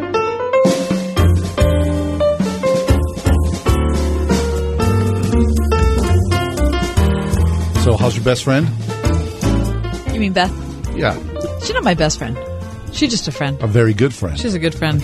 She's a friend I love a lot. One of these friends that you've never met, but you consider her a very good friend? I have two friends like that. I have two friends who are very good friends of mine, Mm. and yet I am not good friends of theirs because they haven't met me yet. Who's the second friend? Uh, Jennifer Garner. I saw her in a movie on TV the other day. And it was great because she's, She's awesome. some. Oh, so, I, I, I, I don't know Jennifer Garner that well. I just know her from the credit card ads. I know her well. Um, but it was a movie about she was an adolescent and then somehow 13 going on 30. That it was- One was. of my favorite films. Talk about a film that you should watch with your kids. Really? It teach it's just an awesome movie. I saw like three minutes of it. She was greatly conflicted as an adult woman. of course she was because she's an adult woman, but she ends up in the body of a 14-year-old. I see. Oh, okay. All right. 13-year-old. oh, that would do it. That would do it. It has a great the thriller scene in that is absolutely fabulous. The thriller, the, Yeah. like the Michael Jackson song. Uh-huh. Really? Yeah. All right. Only if you've seen it do you recognize how hmm. outstanding it is. Anyway, so these are my two good friends, Beth Moore and Jennifer Garner. Jennifer Garner, Yeah. right? And I do be try. I do believe that if they knew me, that I would be their friend. Probably. So there, there could be some space for that. Well, you saying you need more friends, or you just need friends like that? No, I just want just these two. Okay. Okay, feel good about those. You know, I felt that way also about Amy Barnes. Amy Barnes, the comedian who came to Pittsburgh only Yeah. three months ago. Yeah. And were, were you? No, because you met her in, in I flesh. did meet Amy, and I felt like if we were together, that we might be friends. Hmm. I don't know. I felt like she was my friend. She lives in Portland. I know. Right, well, you could be friends long distance. That's how it works today. It's not the same. Anyway, so my friend Beth, um, she's my single favorite person to follow on Twitter. Really? Yes. That says a lot. It really does because I, and I A follow lot of a lot people of people Mm-hmm. that I think are wonderful on Twitter. I, twi- Twitter it can be a cesspool, but n- not, the I great like thing it. about it is you decide who you're following. Exactly. And by the way, you should follow both John and I, Kathy underscore Word FM and John Hall underscore Word FM. Fine, I'll take that. Um, but Beth Moore is one of my favorite followers on Twitter um, because she doesn't take herself too seriously, um, but she has great wisdom to offer. That's what she has. And I really love that. She's got a big brain. Yeah. So she um, she was speaking at a conference apparently last week, and so she was off social media. And um, when she came back, she said this: Sometimes we're too close to something to see how messed up it is. Last week, I was off socials for several days at an event. When I opened them back up, I saw how sick they were, beyond sick, dangerous. If we don't stop. Potentially deadly. It's time for a backlash of civility. Uh, well said. And there's certainly a lot of truth to that, right? Mhm. So, uh, have you thought? Um, this is difficult. How about a social media fast? There, there have been many times Oh, I thought yeah. I would like to. I would just like to delete Facebook. Yes. I would delete uh, Mhm. all that. I would like to delete every platform that I have. hmm I feel like you. First of all, sometimes that is completely necessary. Have you In done a lot it? of ways, it would be a relief. I've not done Um, it. I've not done this. No, I don't think I've done it on purpose. When I'm on Wait vacation, I'll do that. Here's the thing that I've noticed is that different platforms are good for different things. And because of the work we do that is tied to, you know, um, ideas that people have in the conversations they're having about faith and about the world, um, about current events when it comes to politics, I find Twitter um, a better medium for what we do Without a doubt. than Facebook is. It's concise. It's to the point, and Right. it can also dive deep. Right. But if you're looking to keep in touch with people you know Oh, and Facebook. share with family, Facebook is so much. But I mean, Twitter doesn't make any sense. Yeah, but who's on? You know, we're on Facebook. Younger kids are not on Facebook. That's the Most, although, though, that's, you know what? It seems to me with, when, um, the kids I know who get to be about 17 or 18 years old, they all end up on Facebook. Really? Yeah. My kids are Yeah. not. Your kids on Mhm. Facebook? Mine are not. Yeah. They've abandoned it totally. Well, well, you know, you, so if you, if you follow somebody on Instagram, you're getting a little bit of a different viewpoint. You're kind of looking at how they see the world. which- Instagram. yeah. Which I like a lot. And you can follow us on Instagram, johnancathy.show.com. I don't, um, you also should follow New Mike on Twitter because he's a good follow. oh yeah, he is a good one. Yeah. Tell you that. Um, you get the inside track on what's going on in the show. Uh, but listen, here's another thing that Beth Moore said that I want to bring up. She said, I like dialogue and discussion from varying sides. I enjoy some debate. I'm moved and confronted by strong and prophetic words. I like being made to think, even when I don't agree. I'm not looking for Mr. Rogers' neighborhood on Twitter, but it's breeding abusers. What do you think about that? You think that's true? You think it's overblown? Well, okay, I guess you have to define what that what uh, abusers is. Mhm. In, in what terms? What's the context? Well, I think she's saying that um, instead of people being able to disagree well, um, there are people who have to bring the hammer down all the time. So you say something that they don't agree with, the hammer has to come down. Yeah, I get that. Okay, so so yesterday for the Fourth of July, I posted something just really basic, real simple on my on my page, and and and, and immediately a buddy of mine jumped in and made it political, which is what I was. My post was the exact opposite. Your post was something like, "For one day only, we're not Republicans, we're not Democrats, We're all Americans. We're all Americans." It's not about so yeah, just right. Happy God- Fourth of July. God bless America. Right. And then it all of a sudden came back, well, tell the Democrats that. And I was like, dude, just stop. For one day, let it alone. You know, and then I, I felt bad, but, but it was kind of a necessary course correction. Just leave it be for one day alone. Please, can you just, if you have the discipline to do one day, then maybe somewhere in that discipline you can find the kernel of, right. of, of what? Uh, you know, graciousness, kindness, civility. Right. Now, here's the thing. I it, that's a little different because I know who you're talking about, and he's a friend of both of ours, and he's not a troll, and he's not somebody who's abusing anybody on, No, on no, the he's internet. not. No, He's a good guy. Right, right. But I think what Beth Moore's talking about are people who make a hobby, A sport. A sport out of going on Twitter or Facebook or whatever it is and just correcting everybody, you know, or just, you know, going on and saying, you know, you don't understand your theology or you don't understand your politics Oh, or you have a warped understanding Well, like our how- friend Karen Swallow Pryor, who was just mercifully trolled by people who went out of their way to be brutally mean to her. Right, just about really picayune theological points. Ridiculous And, and it was done so badly and just so in such an incredibly harsh manner. And I, the other thing that Beth is talking about on here, and I see this because sh this is another tweet of hers. She says Twitter's like the laboratory of a Victor Frankenstein social experiment. It's producing freaks. Worse yet, the worst claim to be Christians. Time for actual Jesus followers. Don't buy that the nonstop verbally abusive are Christians to revolt with a clear mm. demarcation of civility. The problem that we see, that I see, that you see um, online and on Twitter, are people who claim that they follow Jesus, and all they are anxious to do is just tear down whoever's saying anything. Right. And if your theology doesn't match with mine, Oh, it's then I'll do corrective measures to you. It's cruel. It's cruel. It's inhumane. And oftentimes, you know, it, it just gives off a veneer that they think that they're right about everything all the time. This is the worst. I don't want to hang out with anybody like that. I don't know. I, I, look, I try to, I you know, we, we, you and I were both particular about telling our kids this when they were little.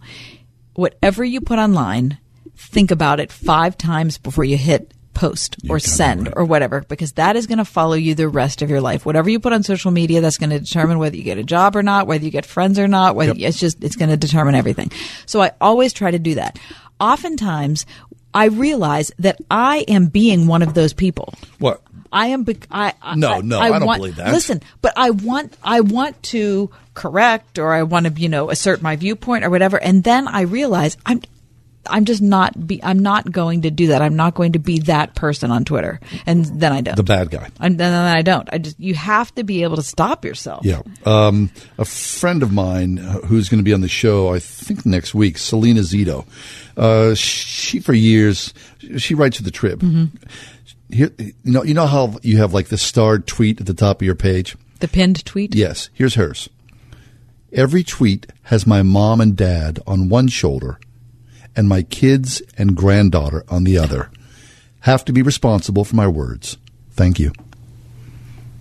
That is so good. That's excellent. If you would think like that, you would not be a, a bully or a fool. You'd be kind and sweet and good and true. and you Generous. would and you would generous. You would offer somebody the benefit of the doubt. Instead of saying oh my gosh i can't believe they're tweeting that or i can't believe they're posting that you know what has happened in their day? What has happened in their moment? What's happened in their life that causes them to think that way and whether you agree with it or not approaching it with kindness and civility is so much of a better choice than going in there with all guns blazing so you can correct them and try to convert them to your political party or convert them to your denomination So as this, you know, look, look social media is so such in, in its infancy. What, 10 years? Is, is Facebook 10 years old maybe? oh no facebook's older than that Is it? oh yeah it's older than 10 years Not much older. oh i bet Is it's it 15, 15 i bet it's older? 15 Okay, well, look, how long will, you know. 14. 14. Okay, so people will look back at someday and go, the rise of the internet spawned this and this and this. So 50 years down the road, not to say that Facebook's going to be here 50 years from now. Who knows what's going to, what's going to transpire. But in colleges or high schools or elementary schools, won't they teach this, the philosophical social threads of proper and right behavior? no how much right behavior is the university interested in teaching Well, I mean, just none for the sake of Nobody- for the sake of our souls. no I don't think any young kid or teenager would end up using it then.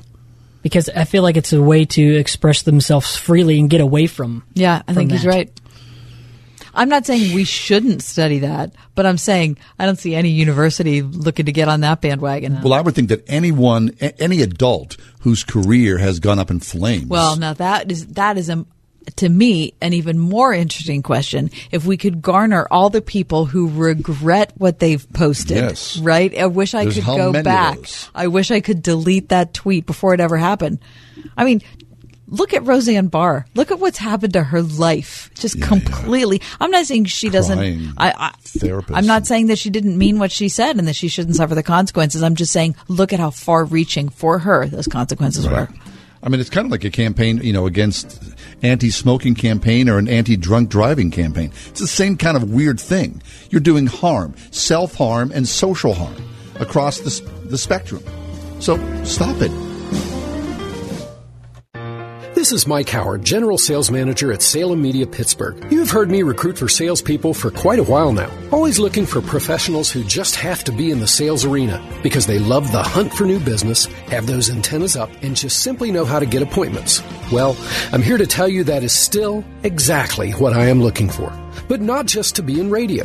Salem Media Pittsburgh truly is much more. So much so that all of our team's titles have changed to Integrated Marketing Strategist. What that means is we now incorporate everything regarding digital marketing into our daily services, from web design to social media and reputation management, plus all things digital marketing, including retargeting, Facebook, SEO and SEM, and much more. So if the sales skills I mentioned before apply to you, plus you have a knack or even experience in digital marketing sales, you definitely need to contact us. Would you do that, please? Log on to salemmedia.com and click the careers link and search Pittsburgh to apply. This is John Hall with some really cool news about My Pillow. Mike Lindell and My Pillow have set a world record for the largest pillow fight in history. It happened on May 18th as tens of thousands of people participated at Pulse Twin Cities, this big annual Christian music event in Minneapolis. The event was dedicated to giving hope to those who have been hurting or those who lost hope. Did you know that before finding faith and becoming a successful businessman, Mike was a former drug addict, but now he uses his story of success to drive others in a relationship with Jesus. You can check it out at my mypillow.com forward slash world record special. The event was a great success and Mike wants everyone to share in the excitement. So for a limited time, MyPillow is offering the standard MyPillow for the lowest price ever. Go to mypillow.com, promo code WORD. That's mypillow.com, promo code WORD, or call 1-800-961-9207. Again, call 1-800-961-9207, or go to mypillow.com, promo code WORD. Space. The final frontier. Husband's Log 2018. Following the free delivery and placement of a new shed from Yoder's Backyard Structures, our family now has space to think, to breathe, to live. In the garage, the attic, even the basement. Arrival was successful and came fully assembled, cleverly designed to blend with existing structures. Buy a new shed from Yoder's and experience space. The final frontier. Available now from yodersbackyard.com. It's summer travel time, so here's today's road trip tip. Fueled by Valero. Clean, quality fuel. Make sure everyone in your travel party is on the same page regarding how you're getting to your destination and what you might do along the way. Then take advantage of apps and websites to plan the perfect route and activities. Don't forget an old school paper map. You never know when your signal may be fewer bars than needed. And along the way, find a convenient station at ValeroCleanGas.com. Valero helps your engine run cleaner, better, and longer.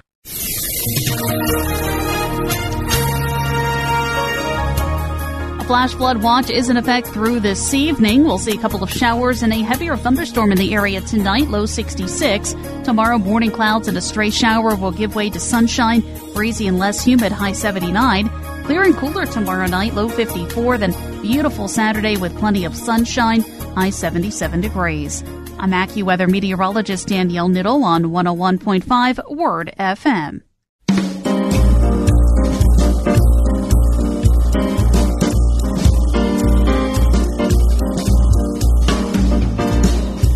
Picking up where we left off, John and I trying to recover some sense of civility in our, our social media presence. It made me think that, especially as Christians, I think on social media, our biggest enemy is how right we think we are. I, I think that is the problem. I think when we're talking about people who are coming down hard on someone for, you know, theology they think is bad or a denomination they think is wayward or even a political perspective that they think is unfounded. I just think that we're held captive to our own rightness. Okay, let, me, so let me read this to you. This is Luke 18. Wait to hear this. To some who were confident of their own righteousness and looked down on everybody else, Jesus told this parable. Two men went up to the temple to pray, one a Pharisee and the other a tax collector. The Pharisee stood up and prayed about himself God, I thank you that I am not like the other men, robbers, evildoers, adulterers, or even like this tax collector. I fast twice a week and give a tenth of all I get. But the tax collector stood at a distance. He would not even look up to heaven, but he beat his breast and said, God have mercy on me, a sinner. I tell you that this man, rather than the other, went home justified before God. For everyone who exalts himself will be humbled, and he who humbles himself will be exalted. I'm into that. It's all you need to know to modify yourself on social media is do you want to be like the Pharisee or do you want to be like the tax collector? Well- because only one of them, only one, they did not both go home justified. They did not both go home justified. No. It's not like they were both a little bit right. They weren't. Jesus said, I tell you that this man, the tax collector, rather than the other, went home justified before God. Have we ever lived in an age of humility?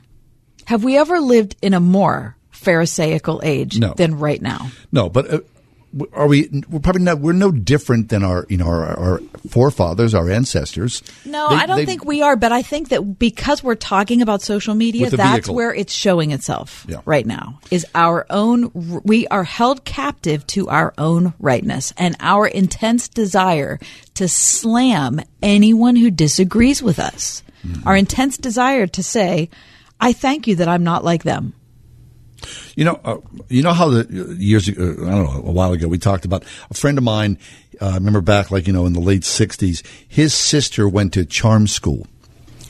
Charm school. Charm school. Oh my Remember that? I mean, that's that's a, a phrase people wouldn't even recognize today. Right. So, a charm school, effectively, of course, this is so verboten to mo- to Are the you modern kidding world. me? Right. This is like everything wrong. Right. Well, uh, although it really wasn't that wrong, Right. it taught someone social. But it's but it's but it's politically incorrect. Right. It is deeply. It taught someone a social skill set, how to converse, how to dress, how to present Eat, yourself, right. to What- eat. what your manners were You presented supposed yourself. to be in civilized society. Yeah, I remember. I remember, like you know, we were out playing as a kid, and you know, she was you know, a couple years older. Maybe she was like you know a, a sophomore in high school, and you know, we were probably you know, sixth graders or seventh graders, and you know, Did she look beautiful and perfect and I was poised? In, I was in awe of her. I mean, she would leave the house, and I could not believe that such a creature existed, and to hear that she was headed downtown to charm school. I mean, that was beyond me. Charm school. So what a life Who- she's leading. Who goes to charm school? She's already charming, apparently. I look at her. Imagine what she's going to be like when she I, graduates. she looks at me and I melt. So why wouldn't there be? Again, I I go back to this education. You know, maybe it's not a structured thing, but if you're intentional with yourself in how you present yourself and how you think and how you pray, and and with your own children, why wouldn't you have a social media charm school? so because to those people aren't people; they're faceless opinions. Well, then how about the anti-troll school? Well, that would be a good thing. You want to open it? Welcome to John Hall's Anti Troll School. For the low fee of $99, I'll be happy to guide you through the wherewithals of like good mannered and social behavior. I like it. I'll be the director of admissions, but you handle all the teaching. All right, it's just a thought.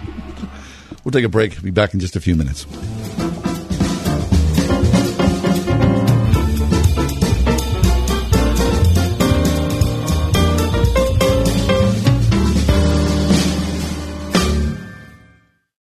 One hundred one point five WORD. Your station for unlimited grace with Bryan Chapell. I'm confident that, that, that when my world is falling apart to my eyes, that God is being steadfast.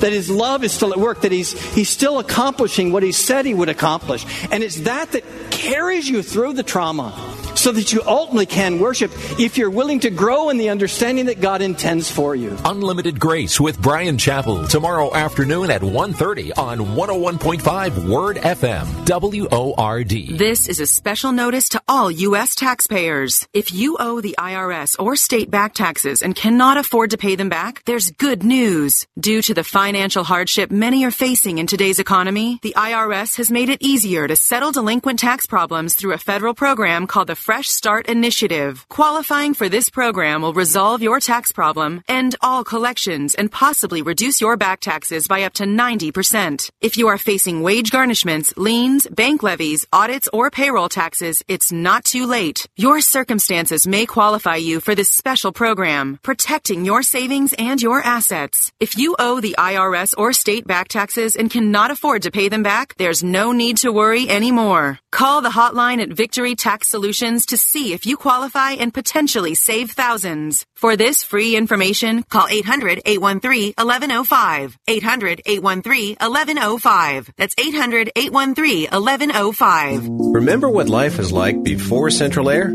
Avoid an untimely reminder of those uncomfortable days of yore with a timely AC system check from Pelles Heating and Cooling. Pelles will service your system to keep your unit running strong all summer long. And if you have an emergency, a Pelles Tech is available 24 hours a day with after hour calls returned within 15 minutes.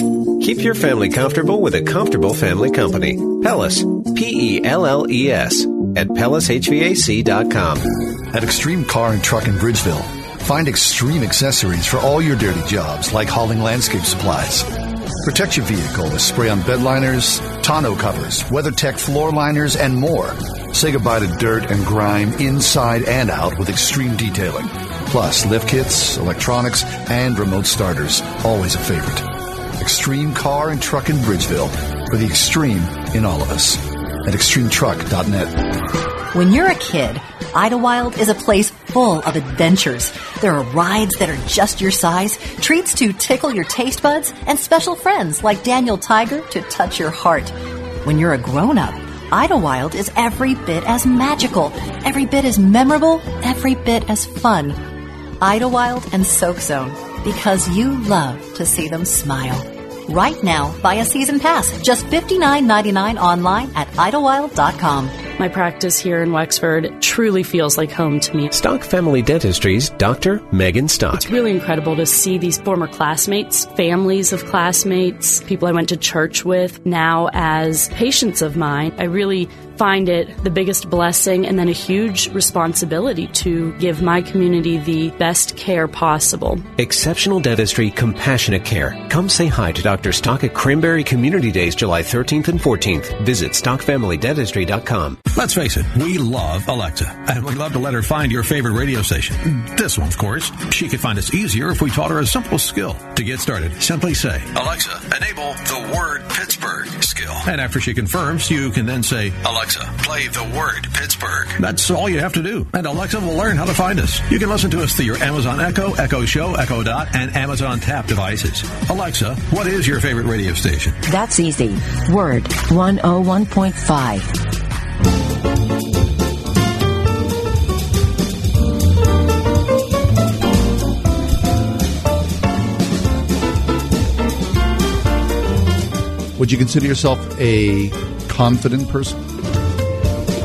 Depends on the environment I'm in. Define that. What do you mean? Well, I mean, if I'm in this environment, I'm a confident person. But if you put me in a group of mechanical engineers, oh, of course, or Right, if right. you put me in a in a group, if you put me in an all black church, no, Yeah, I, I get that. You know, depends on where I am. confidence waxes and wanes depending upon Exactly. But generally, I mean, generally, right? I mean, Well, I mean, I'm confident because I put myself in situations that I'm comfortable in most of the time. hmm but isn't confidence something that is um, hard fought and earned for a Mm. lot of people? I think it's probably that way for everybody, but Not you, everybody. You can become. I mean, for everybody who's confident, I think that you you you learn how to be that way. But I also think that any. I mean, the first time I went to a third world country, I was instantly completely insecure. Not because I was afraid, but because I didn't know what to say. I didn't know what to do. I didn't know how to navigate. Hmm. Okay. All right. So I, I would say that confidence is something that you grow into, because if if you don't grow into confidence, then your your your life is so much more difficult, deeply insecure. You just kind of buffeted about on the waves of opinion or thought or other people, you know, th- their thoughts of you. Uh, but confidence, I think, you gain confidence by doing, right? For sure. And by by surviving. The more you do, the more you understand how the machinations yeah, work. and sometimes when you fail, you learn from that because you have survived. Yeah. And sometimes you do a good job and you also survive and you think, okay, you put those two experiences together and you figure it out. Yeah. I mean, so, so as a father of, you know, sons, I often think about this, you know, even from an early, early age. How do you, how do you uh, garner confidence in your children's lives for, for them to have the wherewithal to to you know to learn how to fend for themselves and, and not to be a, a, a, blowhard so to speak and at the same time not to be a wallflower there's a there's a, a line here between the two so relevant magazine has posted a, an, an article called the seven deadly sins of insecure people Hmm. and, and I think it, it bears um, having a conversation about these things about because I think you know our previous conversation in social media. My guess is the people who bloviate the most on social media, many ways that veneer of confidence is also belying a background of deep uh, and fatal insecurity. I bet you're right about that. Know. And so there's something safe about sitting behind our keyboards on our laptops and pre- pre- you know presenting something that we are not. So, um, the seven deadly sins of an insecure person. I'm ready. Constantly belittles themselves. No matter how talented you may or uh, may be, or how much praise you receive from others, you don't truly hear it. It's almost as if compliments are a foreign language that you can't understand or even properly translate. Deep inside, you are your own worst mm-hmm. critic. However, the Bible says, so we do not lose heart, though our outer self is wasting away, our inner self is being renewed day by day. That's Corinthians 4:16. Yeah. um, Amen to that.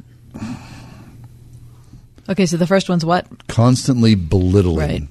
ourselves. Yeah, I think there is a, a part of maturing that you recognize, and you can see this in your children if you have them or people you know, is that people who are able to accept a compliment in a way that doesn't make them arrogant, it just makes them, oh, okay, so I I am good at that, or I did do a good job with that. Right. Doesn't make you doesn't make them into you know an obnoxious human. Just makes them more aware of what they're good at. Right. I, I remember being a, a young actor and would receive a compliment and instantly turn it around itself. Right. People say something, and I'd say, "Well, yeah, well, thanks. Well, I- I'm not really that good. I just feel a bit of a, you know, you kind of you're apologizing, and I think, stop it.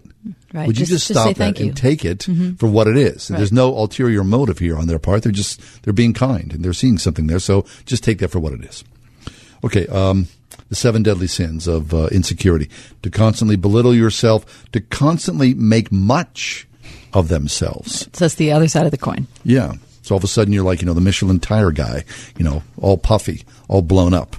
You can't be a driven person in a healthy way, so says the author of this article, which uh, I'm sorry, I, uh, there's no, oh, I'm sorry, Shane Pruitt. Shane Pruitt from Relevant. You can't be a driven person in a healthy way. If God is doing amazing things in your life, you need to share it confidently. Mm-hmm. However, bragging on what God is doing is essentially bragging on God. Mm. However, self promotion is completely different. It is publicizing your accomplishments in a forceful way. Insecure people are ma- masters at slipping a story about their greatness into just about every conversation. Mm-hmm. I got a friend who I say this all the time. He always would say, anyway, getting back to me. Right? Which is Right. That's such an annoying trait. Yeah. Very. And it's so obvious. the third deadly sin of insecurity to criticize the success of others. Often Christian leaders can be the worst at this, will criticize the success of other ministries and churches. If a church is overflowing with people, we'll assume that they are watering down the gospel. Interestingly, we don't use that logic anywhere else. We never say, wow, that's a standing room only in that new steakhouse. I bet they serve up fake beef. Envy of others is often a sure sign of mm-hmm. insecurity. Mm-hmm. However, the Bible says, put away all malice and all deceit and hypocrisy and envy and all slander. First Mhm. Peter 2. Right. I mean, that's just childish behavior that we do all the time. To criticize the success of To others. criticize the- success of others. Yeah, that's uh, it. Shows you if you are secure in yourself, and you know, like you know, again, I'll go back to being you know in theater. You you root for each other. When someone attains a role or their career is on the upward trajectory, you know, it's uh, it's easy to go, oh, that's not going to be me, or I, I Mhm. can't have that.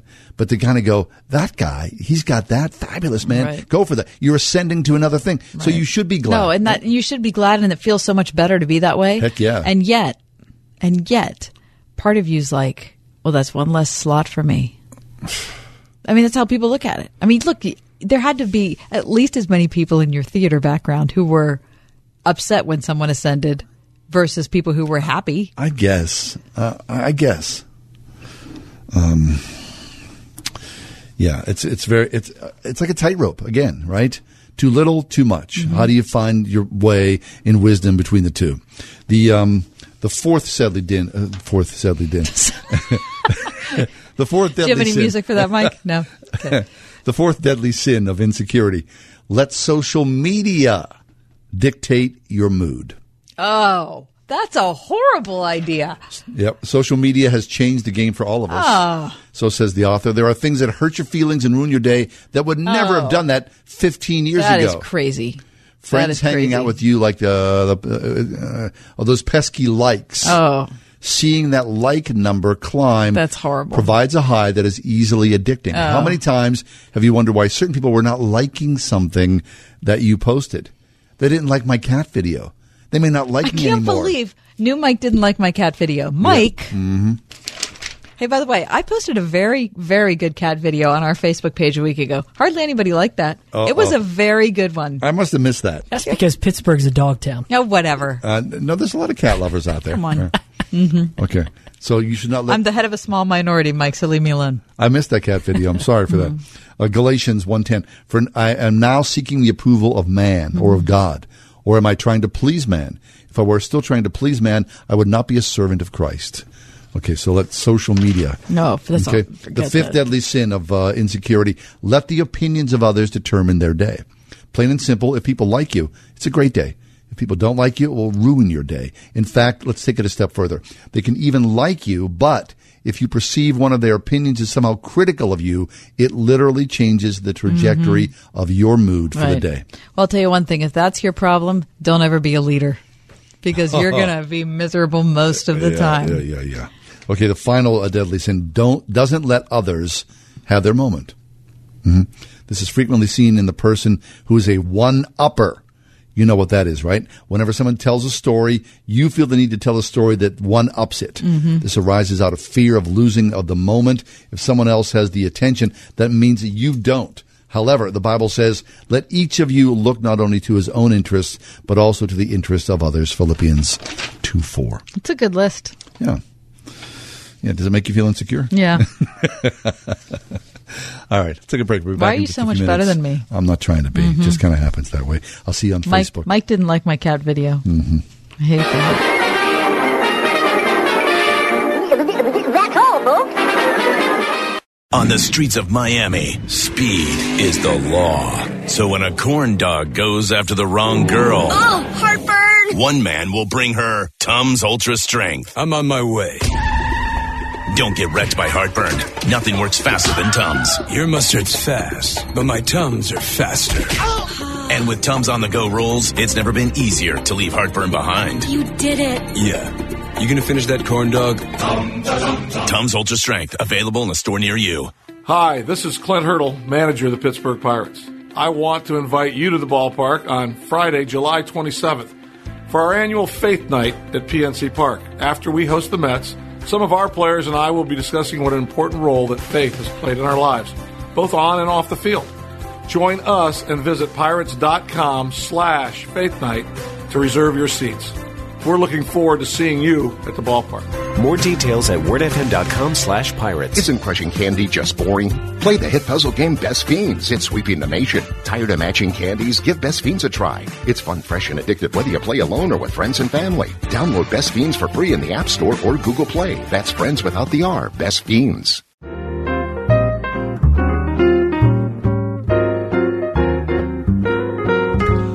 It does look like rain again. Skies are darkening again. Is it really in the forecast again? yeah. Oh, yeah.